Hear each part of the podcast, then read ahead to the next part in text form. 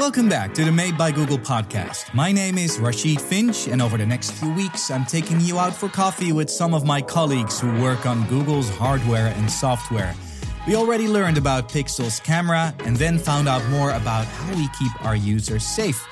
If you missed those episodes, then do subscribe to our podcast. Now, today, by the looks of things, we're talking about design and how it plays a huge role in sustainability. How do you create not one, but a whole family of devices that look great together? A set of products that isn't only great now, but for many years to come. And how can you make form and function work in harmony rather than against each other? It's these kinds of questions that I'll put to today's guest, who's an expert on all these matters. Please welcome to the Made by Google podcast our Director of Design for Home, Wearables, and Color, Material, and Finish, Isabelle Olsson. Isabelle, welcome to the Made by Google podcast. Great to have you. Thank you so much. Happy to be here. So, we're having sort of a European takeover, I guess, you being from Sweden and me from the Netherlands. I know you joined Google over a decade ago. How did you land a job at Google as a designer? Ah, such a good question. I could go the long story, the short story, but I guess I'll try to summarize. I moved to the US uh, to work at a design consultancy in San Francisco. And that's when I kind of got my first experience with designing products in the tech world. Uh, previously, I'd been designing furniture and jewelry and, you know, industrial designer by training, but hadn't been exposed to tech.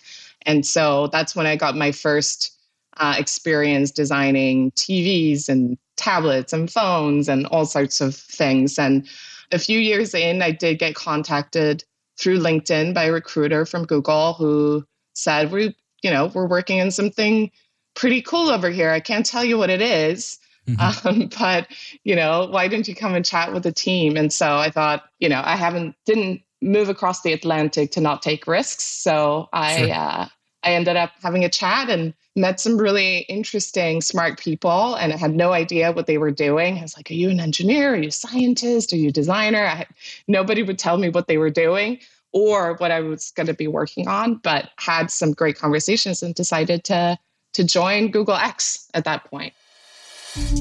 Today's guest has been with Google for over a decade, working on design for many of our products. Once a designer of furniture and jewelry, at Google, Isabelle Olsson started working on a pair of glasses, if you remember those. Today, she works on hearables like Pixel Buds Pro, Nest devices like Nest Wi Fi Pro, and the Pixel Watch now too. It's fascinating to hear what it feels like to design something that millions and millions of people use, and how you design for longevity, not just today's trends. There's a lot to learn from today's conversation, including a lot of inspiration for those who are looking to enter the world of design themselves. I had a lot of fun talking to Isabelle, and I hope you enjoy our conversation. So, is there anything similar between designing furniture and designing the products you work on today? Or is that just a giant leap going from one topic to a completely different one? You know, I think part of what I've really enjoyed is to make that connection because I do think, in general, just designers were problem solvers. Mm-hmm. And secondly, we're here to design products that fit into your life, whether it's making a chair comfortable to sit in or an earbud to fit comfortably in your ear. So ultimately, the parallels are endless. And I've been really excited about bringing in a more lifestyle focused approach into tech versus, you know, just designing black slabs with blue blinking lights. And so that's been part of the theme of my journey in designing products. So huge, tons of overlap and inspiration that goes across. And the process ultimately is quite similar, regardless of if you're designing toilet paper or, you know, a complex piece of technology. Ultimately, you need to understand the problem you're solving and then work with a bunch of people to make it happen. So we'll get to how you helped uh, evolve Google's design over the last decade. But first, I went onto your internal profile, Google, found your official title as Director of Design for Home, Wearables, and CMF. The first two I got. CMF, I had to Google that.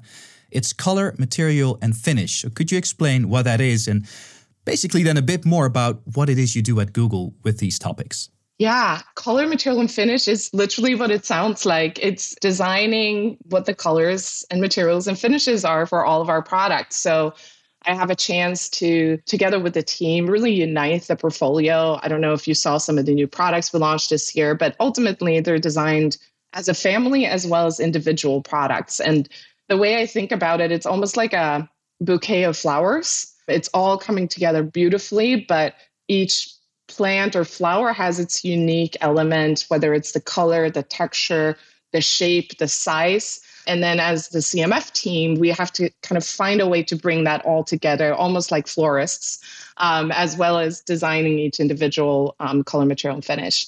And then on the material side, we actually have a team of material scientists and engineers who go down to the chemistry level to define the materials so that we can develop more sustainable materials such as recycled textiles, glass, um, metals, and yeah, the list goes mm-hmm. on. And then what is the difference between material and finish? That doesn't seem as obvious to me. So uh, I'll give you a very concrete example. If you look at the Pixel 7 and the Pixel 7 Pro, mm-hmm. for the 7, we have the zirconia blasted aluminum that feels really silky and nice to the touch. And then for the Pro, we have a high polish metal that makes it really kind of intriguing and have that shine what's common between the two is that they both are made from recycled aluminum, but the finish is different. One is polished and one is zirconia blasted.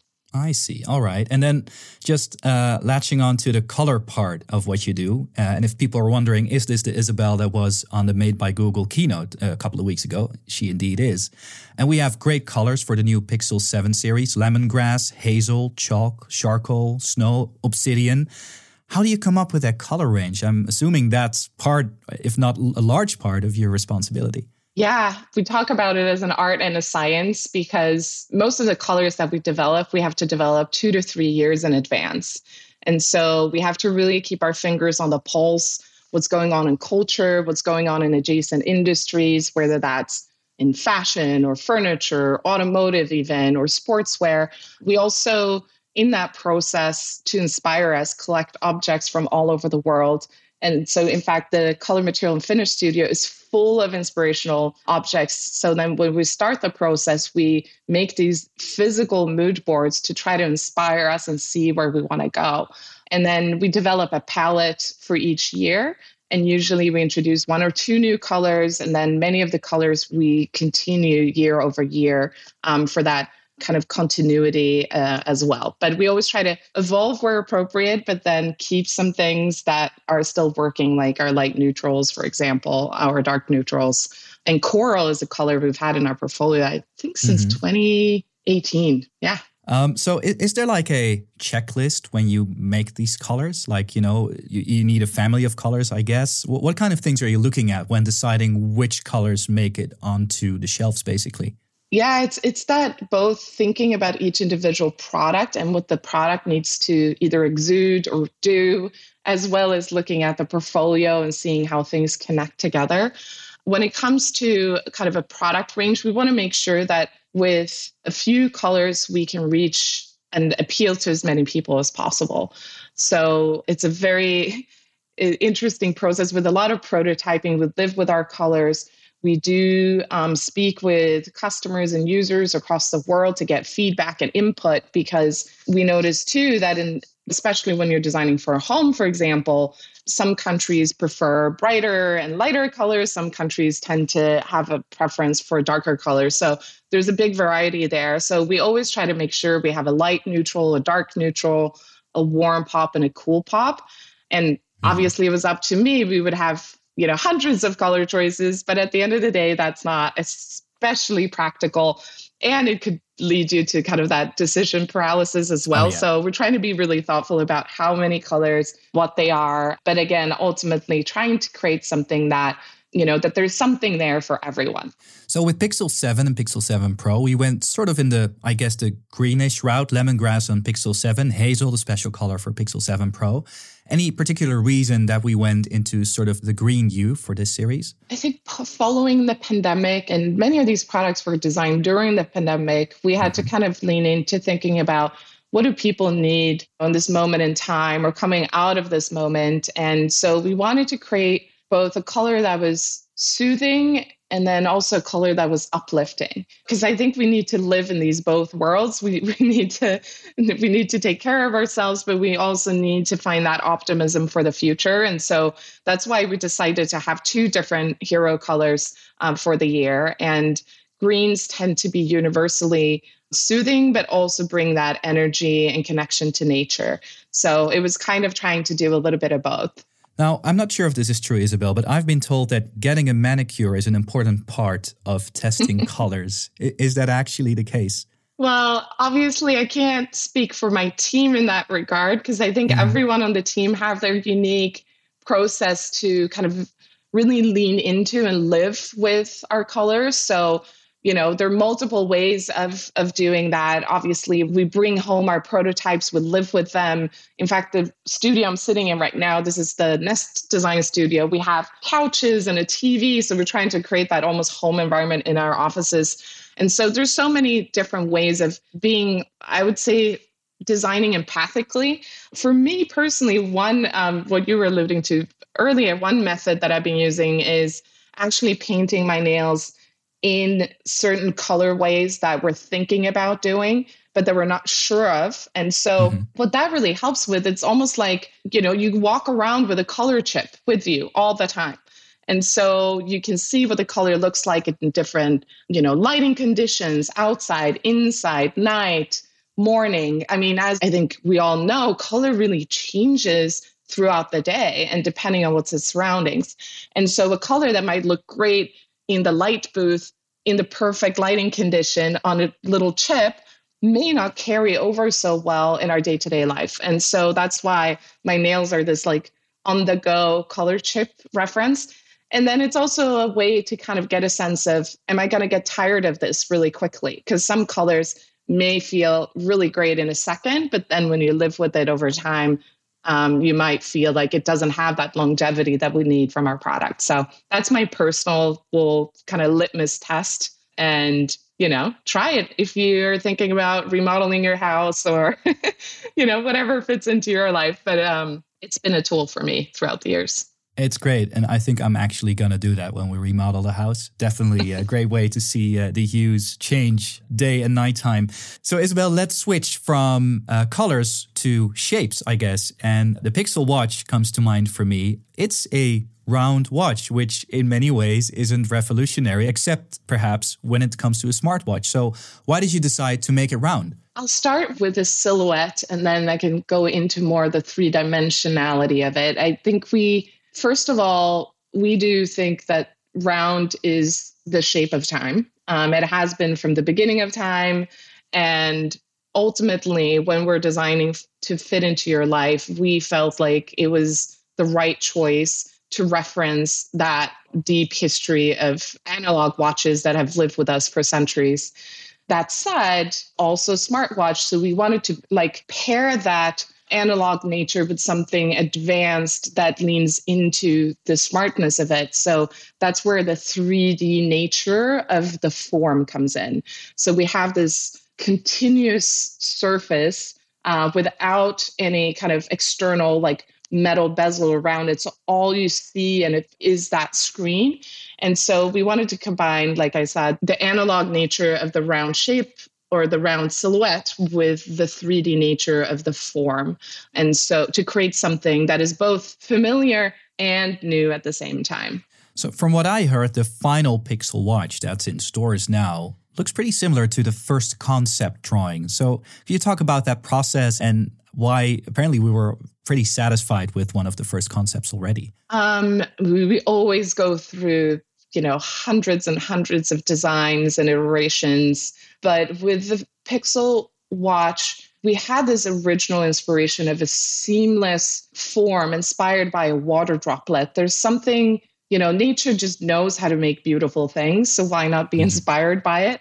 So that's kind of where the idea started and then we've evolved and refined it over time but we definitely had many, many, many concepts, but this is the idea that stuck in it quite some time to develop it and make sure we can manufacture it and working with engineers and reliability and all sorts of cross-functional partners to, to actually make it real. So, Isabelle, we reached the part that is called Made by Numbers, where we ask our guests to bring a number that is important either to them or for the development uh, of the product that they've been working on. Uh, we've seen large and large numbers. We started with half a million. Uh, half a billion, I should say, then went to 1.5 billion uh, last week in episode two. So now wondering, Isabelle, what number did you bring uh, for this episode? So when it comes to design, our numbers are much smaller than that.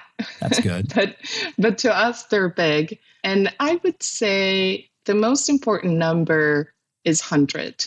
100. I'm curious, why would you pick 100? I picked 100 because it's the recycled content of the aluminum that we're using in our phones. And across the portfolio, we continue to evolve and refine our material development and choices to make sure that we're as thoughtful as possible. And so that's why I wanted to pick that number. Well, that's a great segue into sustainability. And the first time I was like, wow, how is that even possible? I think was with the second generation uh, Google Nest Mini, where uh, the top of the device used to be plastic bottles and now it's some sort of fabric. Could you tell us a little bit about how you change a plastic bottle into basically uh, a fabric top? The textile is actually made out of recycled plastic. And right. it's almost impossible to notice because you feel the textile and it's so soft and so smooth and so beautiful. Um, but yeah, in the second generation, you know, we had a more traditional fabric, again, custom developed to our colorways, to patterns and everything. But we thought, why can't a product both be beautiful and sustainable? So we set out to develop a textile that was identical in look and feel and performance to the original, mm-hmm. but with made out of recycled plastic. Essentially, what happens is you grind down um, the plastic that you have retrieved and then you turn it into little pellets and then these pellets get extruded into thin thin thin yarns and then you weave or knit or use it just how you've created another fabric. But again that's a very simplified explanation but that's in a nutshell how the process works. So great and it feels like the original as you said. So talking about sustainability is that maybe one of the topics uh, over the past decade or so that has come much more in focus uh, when it comes to design? Yeah Absolutely. And and again, I, we're trying to take a very holistic approach to it, you know, as a company obviously, but then also from a design lens perspective, we have as I mentioned, you know, the focus on the ingredient level. How do we ensure that the ingredients we use are the most sustainable they can be?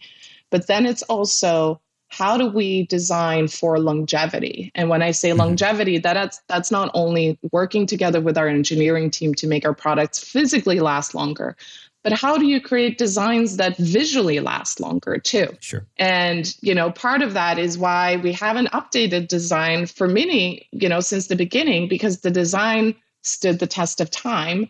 And we don't want to create that tech fomo where you feel like you always have to update the next one and the next one. And and I think another you know example of that is when we um, came out with our uh, Nest thermostat, which mm-hmm. Uh, we came up with this idea of instead of having a traditional screen, we have a mirror. And what's beautiful about that is that it actually removes that visual bezel um, around the screen, which tends to be a tell what year something was produced. So you see a product right. and you see the bezels and you're like, oh, that was 2016. I better upgrade. Um, but for, with a thermostat, for example, is something that people may keep around in their home for 10 years. So how do we ensure that we make take material choices and form choices that someone would be proud to keep on their wall for a long time? And we've been living with mirrors on our walls for centuries again. Why not take inspiration from our context and design something that also visually last for the longer time. That's just part of our core philosophy, not only design for better use of better ingredients, but is also designing for longevity, which also can take a more of an aesthetic approach. So this is the question I've been dying to ask you. And you do create things that millions of people use, not just once, but hopefully for years and years. What does it feel like to have that responsibility and have probably that joy uh, of doing so? I, mean, you said it in the question. It feels like a responsibility. That's how it feels. It's very exciting to have that responsibility. And that's why I'm always so interested in hearing from our consumers, from my family, from friends, and hearing how they're using the products. How does it work for them or how does it not work for them? And even the way that we do research, we've tried to actually get ahead of that and seeing how are people going to live with our products or how do they feel about them even before we release them. But you know, you learn so much, of course, when when it's on the market. But um, yeah, I'd say the main feeling is a deep sense of responsibility. And you mentioned all the way at the beginning of our conversation that there was this evolving sense of bringing more lifestyle in the products. I guess tech products, as you mentioned, used to be just black, sort of boring. How did that evolve, and why was it important to do so, make that change? I keep on thinking about how my parents call it tech stress but, you know, obviously technology brings so much help into our lives. But then there's also that element sometimes of it, you know, taking our attention or making us stressed or, you know, not fitting into our lives. And it's that reminder of that it doesn't quite fit in. And so it's crazy when you think about how there's a furniture industry focused on designing furniture to hide technology. So when we right. think about the media cabinets, for example, they're there designed to, you know, hide away the stuff that isn't pleasant in our day-to-day lives. And so that's why it's important. We need to be able to use these things. They need to be simple to use. They need to be um, inviting to use for everyone. And so far, there are great examples of technology like that in the world, but there's so much examples of technology that doesn't quite get there. And I think we can do it, and I think we've shown that we that it's possible. And so we have to keep at it. And we don't want to someone to not use these amazing helpful features just because it wasn't comfortable or you know didn't look good. Like take routers for examples, people mm-hmm. shove them in cabinets because they're so unsightly and so that's why we took upon ourselves to try to design something that people would be proud to put out in the open because guess what? The Wi Fi will work better. And so that idea of how, you know, the form helps the function is so uh, critical. Another example is how we developed this super comfortable stretch bands for our watch and again, something that was inspired by the real world 3D knitted shoes. Like they're comfortable, they're durable, they're stylish. Why can't a watch band do something similar? And turns out this watch band is so comfortable to sleep with, which helps you with sleep tracking. So again, they're so interrelated. And so the design and the design team's job is in support, in service of people and the functionality that we can help bring. That's so insightful. And I never considered that a media cabinet is sort of like a test for a designer, right? If your products disappear in there, probably something went wrong during the design process, which uh, let's see if I actually learned something. So the finish is like kind of what the material looks like on the outside, then, which gets me to Nest Wi-Fi Pro that we recently announced, which, if I now understand correctly, has a different, more glossy finish than the Nest Wi-Fi that came before it, right? So, uh, just curious, like, why make the change? What was the decision behind that? Yeah, I mean, this is where we go maybe more into the art side of mm-hmm. the balance between art and science. But ultimately, we needed to create a form and a finish that people would be willing to put out next to the most treasured objects, whether it be a vase from your grandma or a stack of books or whatever you want to have out in the open. And so we started to look at exactly those objects. What do people put out in the open? What do they want to have there? And we started seeing all these beautiful ceramic and glass objects. So the original inspiration was this almost like glass sculpture and the glossy finish and we experimented with both just to be transparent but the glass finish just really helped or the glossy finish i should say mm-hmm. really helped highlight that form and make it look like something that you wouldn't expect from a tech product and th- there was a good litmus test the other day because i had someone walk into the design studio and again this was before launch and we have this shelf of inspiration objects and I was I was like, oh yeah, and here's our new Wi-Fi, and it's like, where, where? I'm like, it's here. I'm like, oh, I thought that was an inspiration object. I thought that was a gl- piece of glass, and so I was like, okay, that that was our intent. Um, and yeah, so that's a little bit the backstory. Uh, behind that. And the good thing too, we were able to achieve it without any post processing. So it comes out in this finish right out of the tool. So no extra steps required. And so we always try to be thoughtful about um, kind of the process and manufacturing too. So there's a bit of pragmatism to it, but it started with this inspiration of glass. That's wonderful. I can't wait to have it home and knowing also, you know, when design and form come together, that the most beautiful router also should be the fastest one because I'm putting it hopefully in a beautiful place uh, in my home. Isabelle, we uh, came to top tips for the road.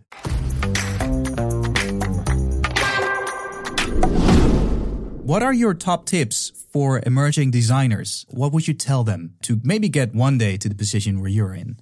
Oh, I have I have so many tips because I made so many mistakes. Uh, let's see, where do I start?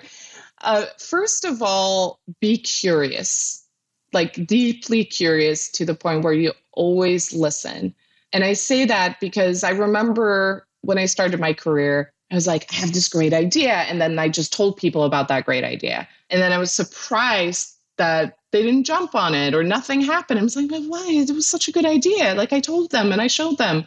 And over time, I realized it doesn't matter. You have to start by inspiring people first. You have to mm-hmm. inspire people, then you can influence them, and then you can have impact. I have never been successful in any other order.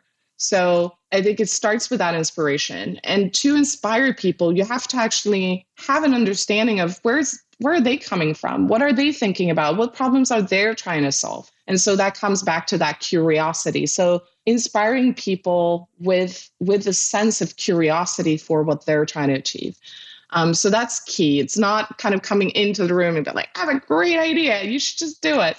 Um, but truly being curious. And then I say the second piece is being curious about the world. And, you know, inspiration is truly everywhere. And instead of kind of burying yourself in your 3D CAD program or, you know, in front of your computer, if you're a designer of physical things, surround yourself with physical things and you know don't jump in immediately into the computer but we often use um, watercoloring for example because there's, there's serendipity in that process and then beauty comes through that. So i'd say that would that would be my second tip.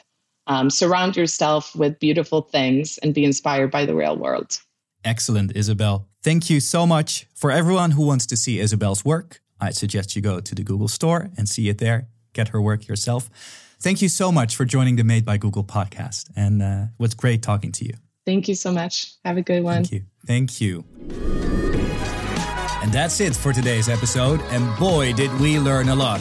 If you didn't yet, please make sure to subscribe to the Made by Google podcast and learn even more as we go along our journey.